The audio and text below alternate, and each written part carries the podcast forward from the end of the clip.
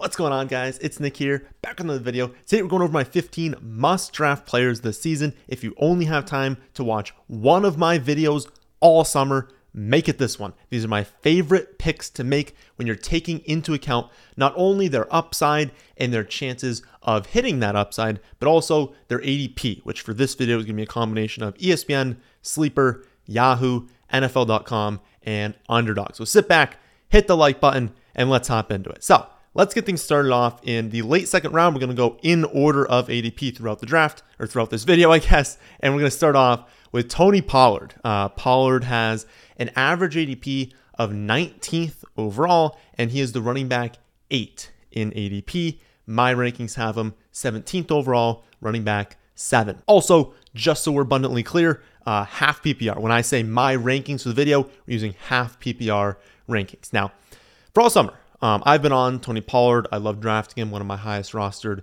running backs. But every single day, really, as we get closer to week one, I gain more and more confidence that they are not going to sign another running back and that Tony Pollard is going to be the featured running back of this team. And given comments they have made recently about sticking with what they have right now in the running back room, I really do think there is a very strong chance that the depth chart is Tony Pollard, Malik Davis, and then some combination of Deuce Vaughn, uh, Rico Dowdle, I think how's he pronounce his last name, uh, and then Ronald Jones. Of course, Ronald Jones getting the two game suspension to start the year. It's not really going to impact things, but I suppose that's a positive for Tony Pollard. But for the most part, it's Tony Pollard and everyone else, with Malik Davis probably being the number two.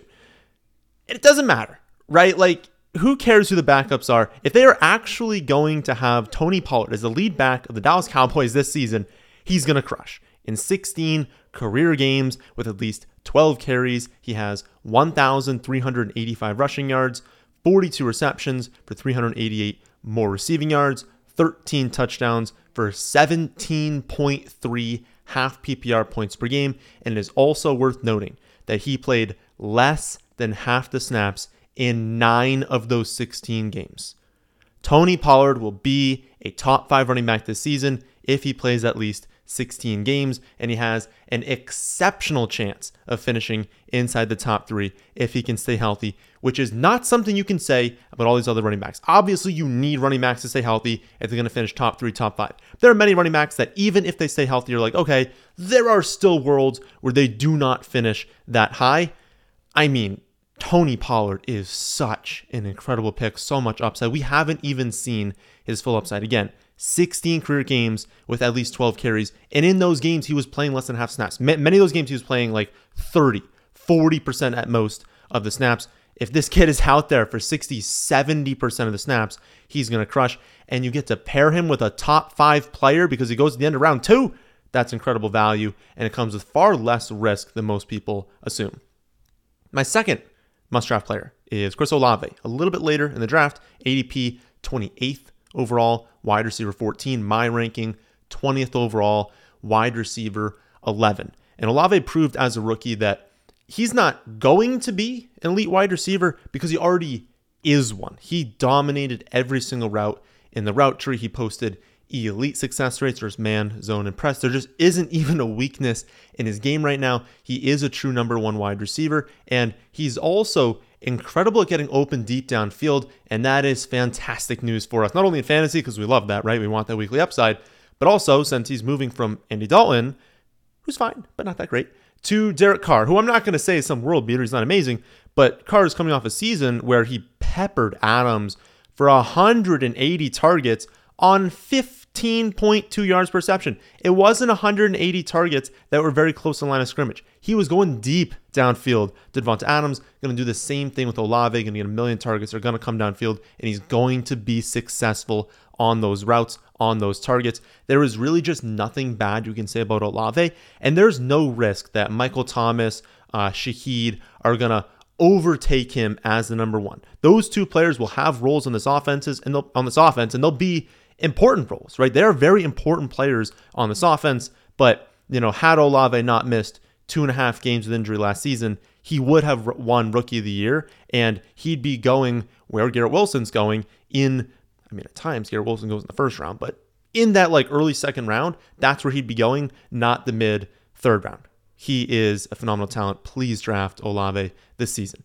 My third must draft player is Mark Andrews, ADP 29th, tight end 2. My ranking 24th, tight end 2.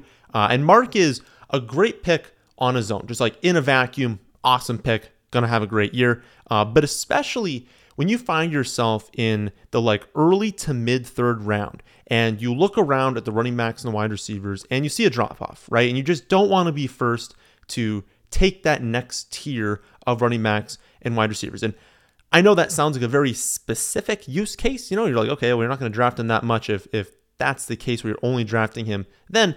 But to be honest, that happens a lot. Like at wide receiver, there is a drop off after St. Brown, Olave, Waddle, then another one into like Higgins and Devonta Smith. Like after that range, there's a big gap. And then at running back, you know, there's a drop off after like Pollard, Henry, and Jacob. So when you find yourself in this range and all those players are gone, and you look at the top skill players, and you're like, okay, well, there's like, you know, Metcalf, Deebo, and Ridley. There's Stevenson, Breece Hall, and Gibbs. And, you know, it's just sort of tough to look at that and be like, I'm going to be the first person to draft in that range, especially when, you know, everyone I just mentioned before that just went. You're not getting amazing value.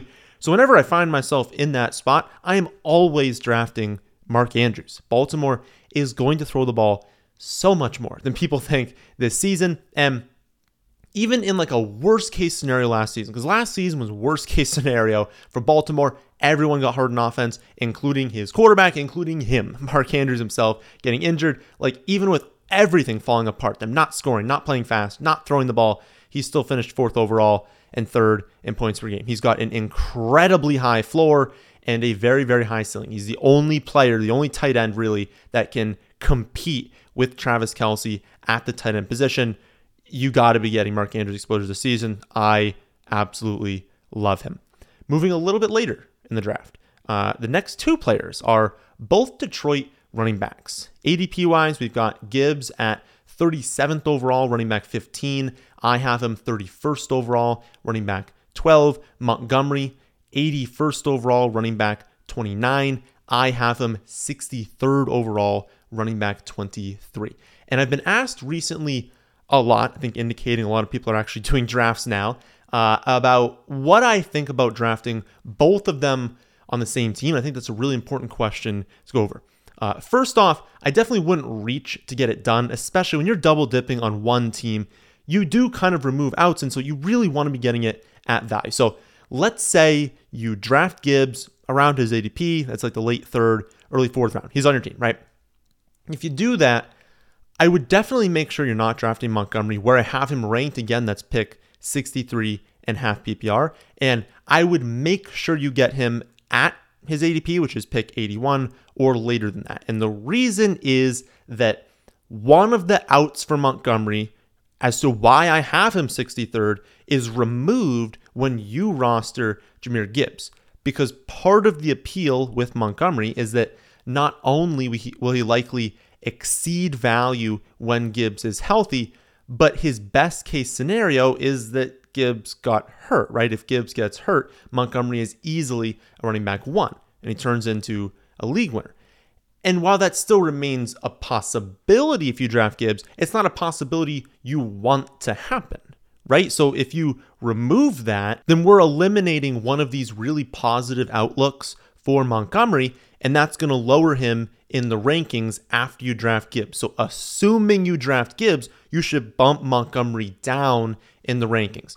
But let's say you do that, right? You're like, okay, I understand that, but I'm at pick 90, right? He's now nearly around a value. You have Gibbs, but like Montgomery is far and away the top ranked player in the rankings, and running back is also like a good pick for you to make. You know, you're not drafting too many of them.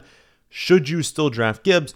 I think at that point, the answer is yes. Uh, Detroit running back scored by far the most fantasy points of every backfield last season and now leave behind 419 touches, 25 touchdowns, which is more than enough for both to finish as top 20 running backs. And you can also start them knowing you're just locking up all the running back points for Detroit.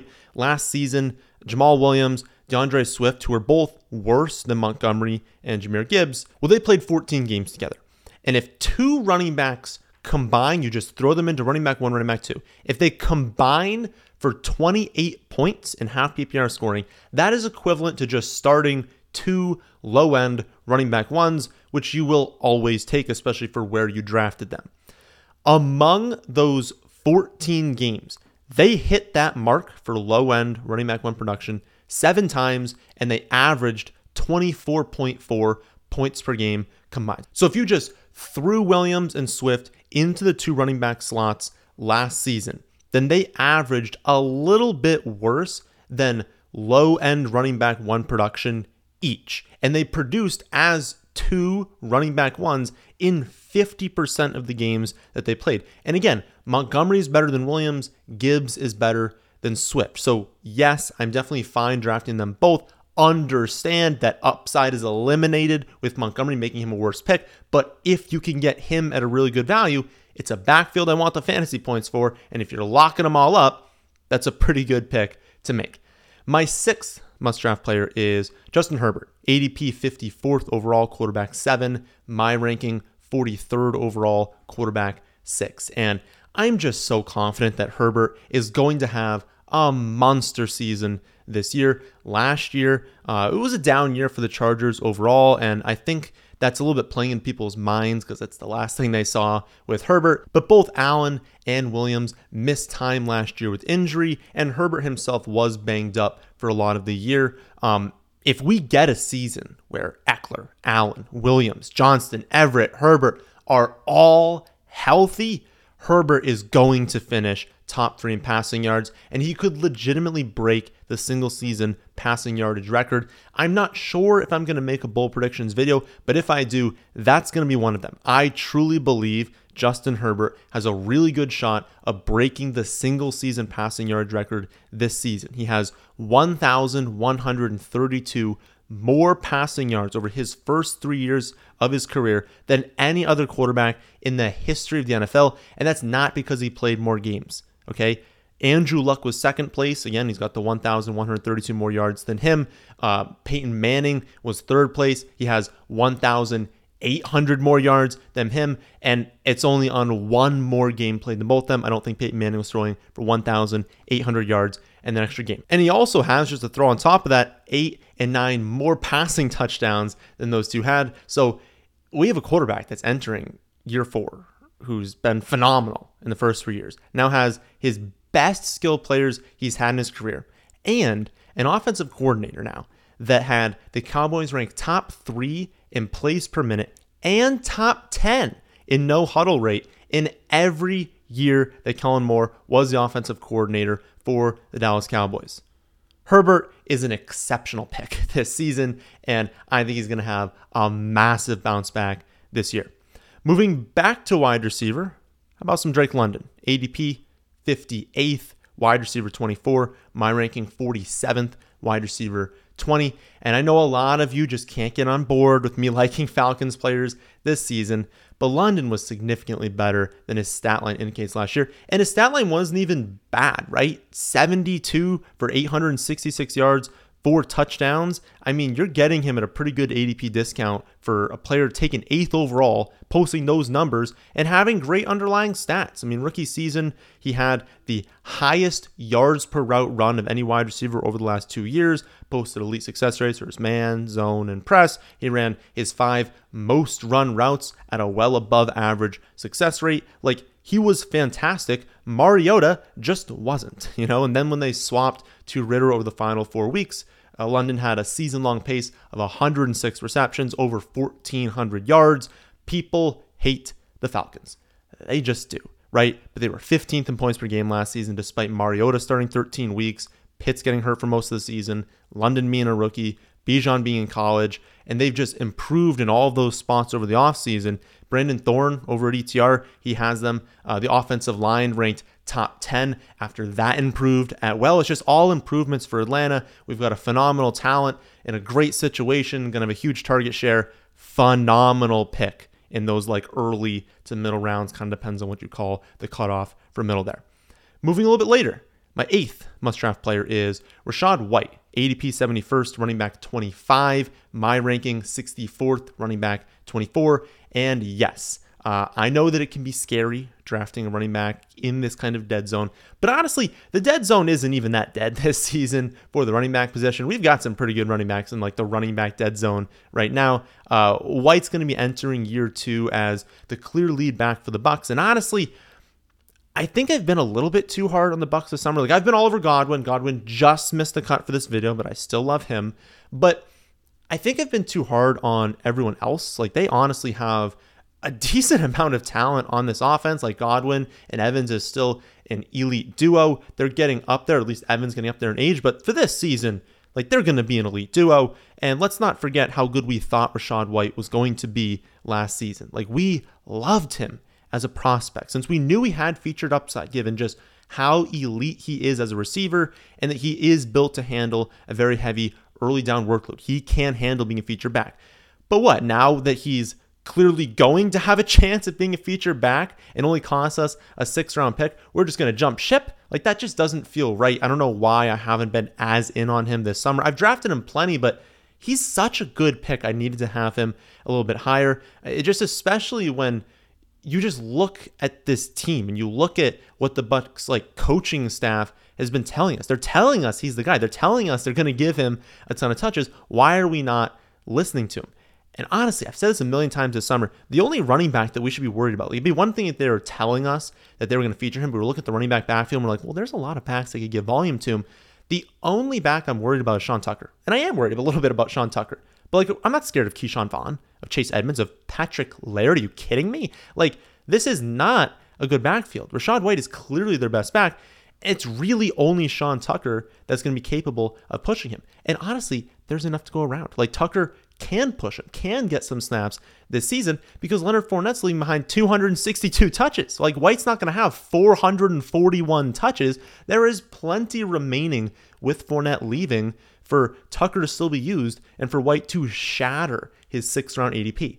And then what if Tucker, who is still an undrafted rookie, well, what if he just doesn't work out? Well, now White is clearly a league winner.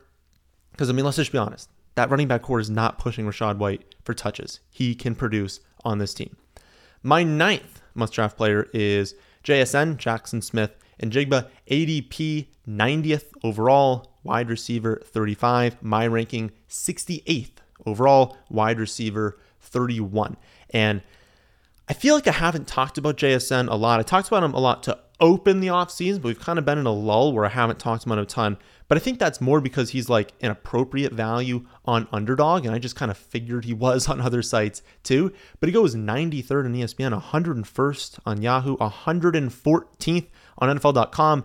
And that's just silly. Like, he is the best wide receiver in this draft class. He's never going to face double teams with Metcalf and Lockett there. And he's on a very high scoring offense that even last season was much more pass heavy than a lot of people assume. This is going to be a highly efficient offense, one that I think could make that leap into the top seven in scoring this season after finishing 10th last year. And even though camps just opened up, the reports have been overwhelmingly positive about JSN. Uh, they're already saying he can push for snaps in two wide receiver sets. Obviously, he's playing in three wide receiver sets, which they will run a lot more this season. He's just a breakout waiting to happen. And if you can somehow get him past pick 100, just say thank you. Continue dominating your draft because I simply don't see a world where he busts, especially this late. Like, how many picks close to pick 100 or past pick 100 can you actually say you don't see a world where they bust? Almost never happens,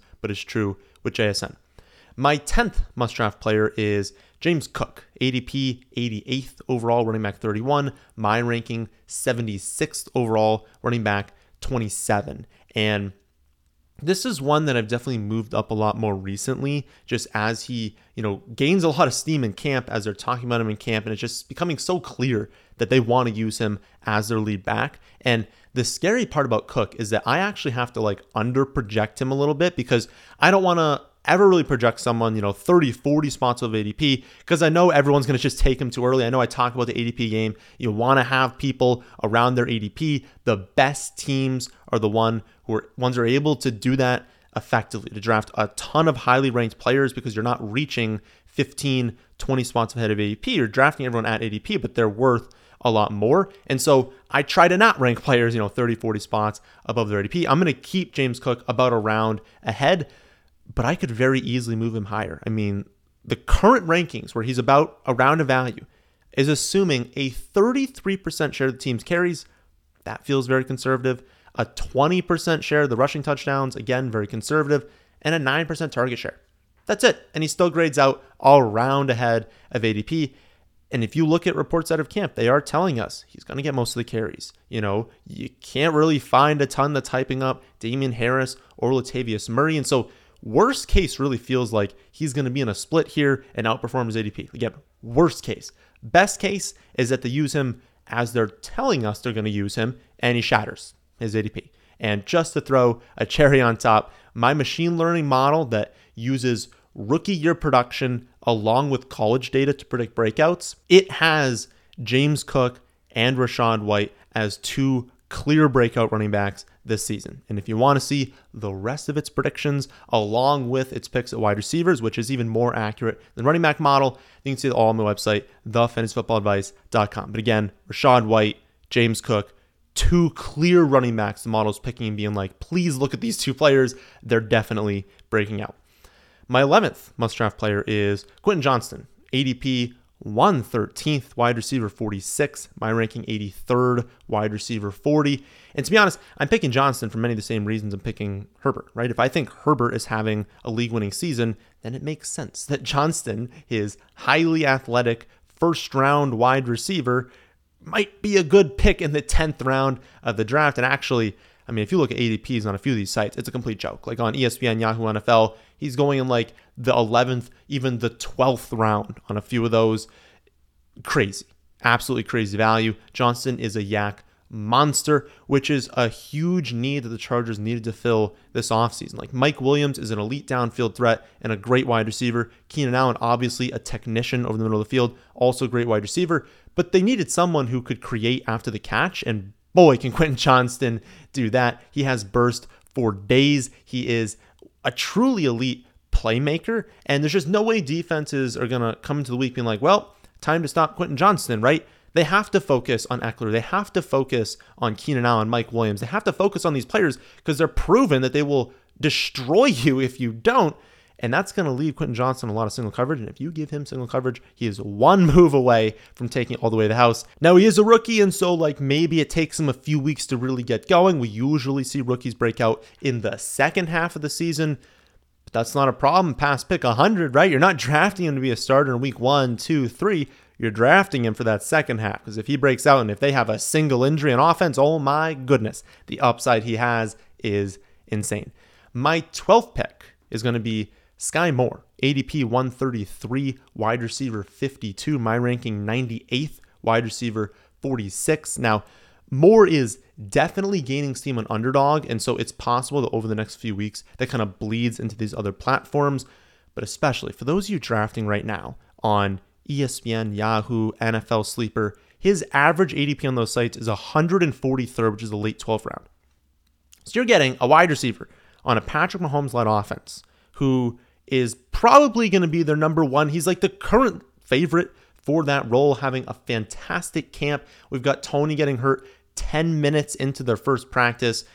It's becoming clear maybe he just can't stay healthy, but the very least, he needed camp. Toney needed camp to develop his route running to command targets this season. I don't think he's going to do that. He's going to be a gadget player this season. It's the late 12th round. How can that be? How can the lead receiver for a Patrick Mahomes offense be available in the late 12th round, even if it doesn't work out?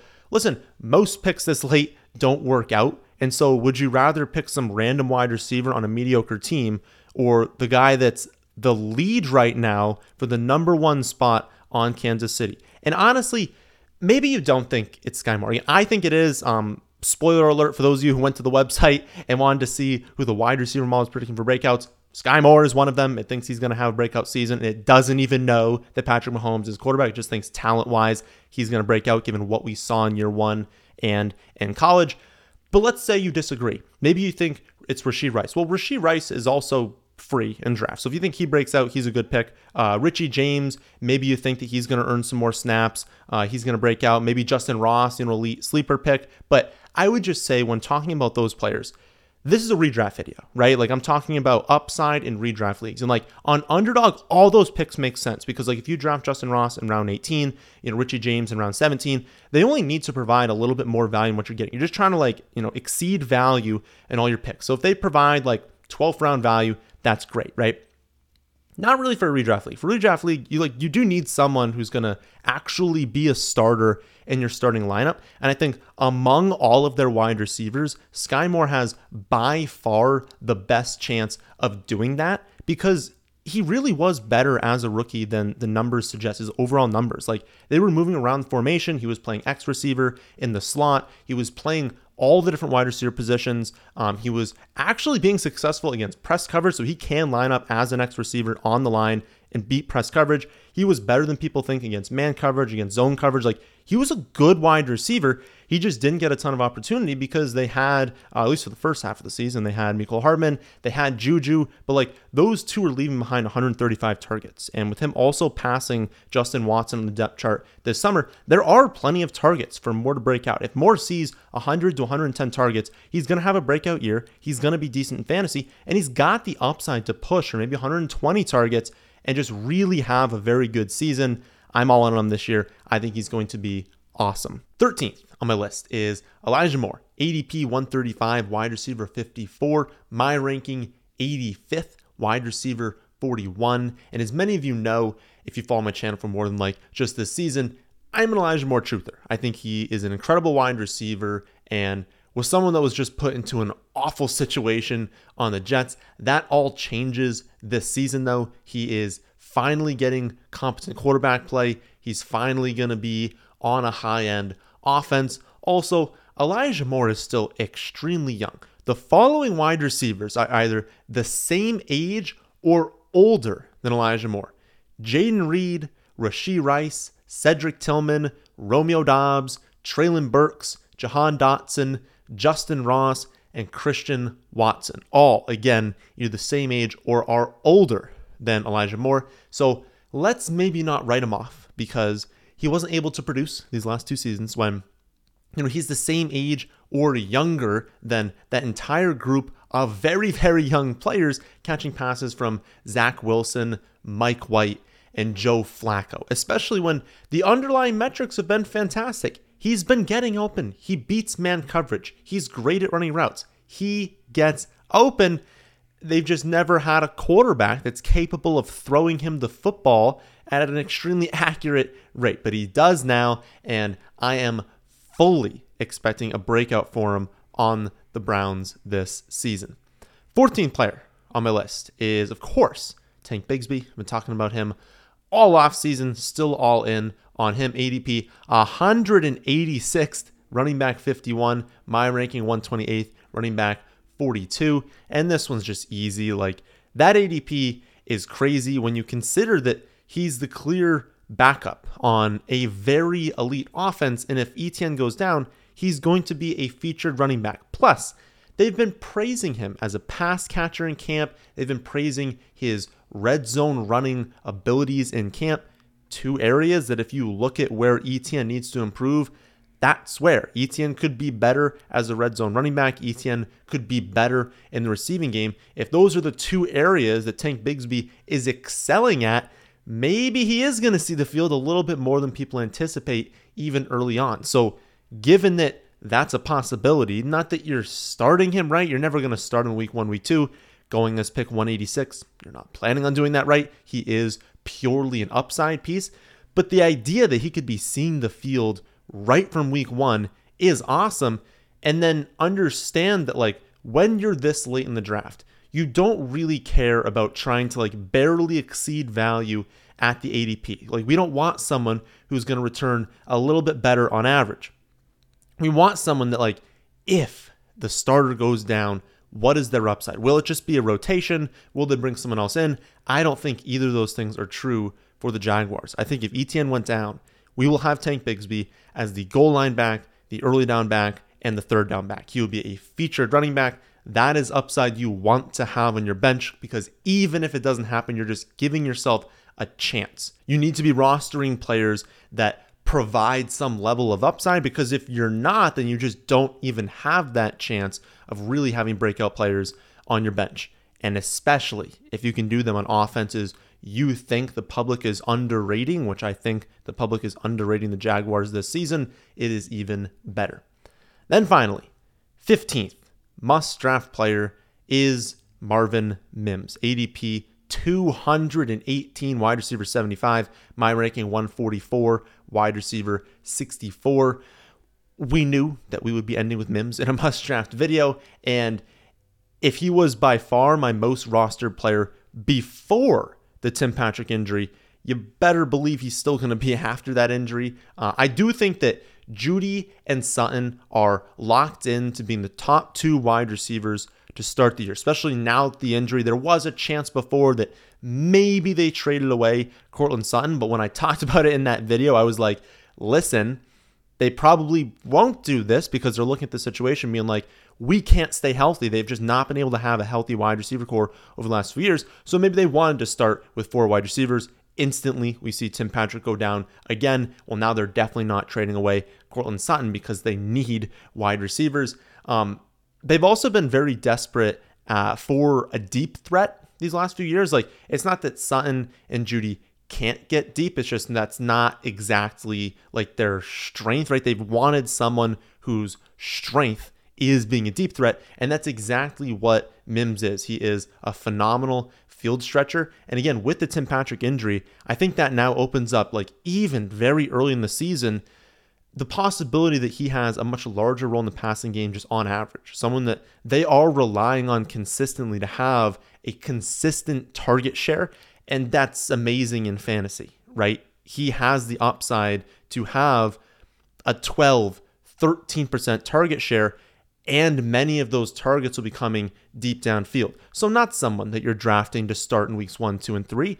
And for many of you, you don't even need to go this far, right? This last one, again, ADP past pick 200. Many of you are in leagues where, like, you don't even get to pick 200. If I have him at 144, you just might even not even have an opportunity to draft him. If you're in like a 10 team league with maybe five or six bench spots, you just might not even hit this opportunity. But for those of you in 12, especially 14, 16 team leagues, for those of you with seven, eight, nine players on your bench where you're really just trying to get any sort of value later on, he is a phenomenal pick in the later rounds because we love that deep upside. It opens up the upside for a high weekly ceiling, and that's what Mims has. So, that was a very long one, but a very important video. Uh, we walked through basically an entire draft worth of elite picks. So I think this is a super helpful video to refer back to, especially right before your draft. And if you want even more help than this video provided, uh, you can actually get all of my draft rankings for every scoring format and even my custom rankings, which you can use